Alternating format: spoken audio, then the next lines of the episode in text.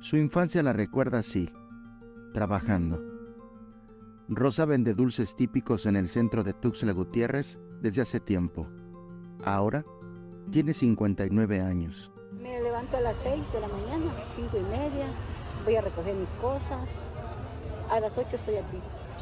Tiene como 12 años, 12 años vendiendo aquí en la calle. Tengo este, como vendiendo, vendiendo cuando era yo joven, de ahí dejé de vender, de ahí empecé, tiene como 12 años que empecé aquí a la calle a vender.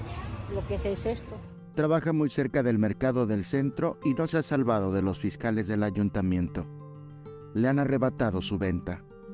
Está muy baja la venta Es poco lo que viene uno sacando al día. A veces para mal comer, está muy feo. No tenemos lugar. Nos, quita, el, otro día me quitó mis cosas el fiscal. Ya hasta me enfermé de la presión.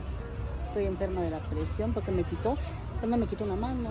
Siempre he dicho que que se puede recuperar, pero la vida ya no se puede recuperar.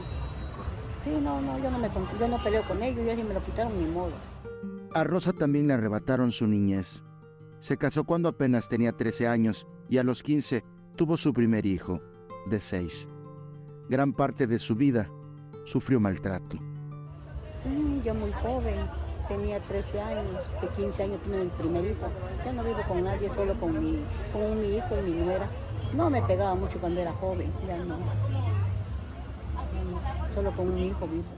Rosa perdió su juventud en prisión por una pena de 10 años, por lo que asegura fue una mala decisión. Tiene 11 años, 12 años que salí de la cárcel.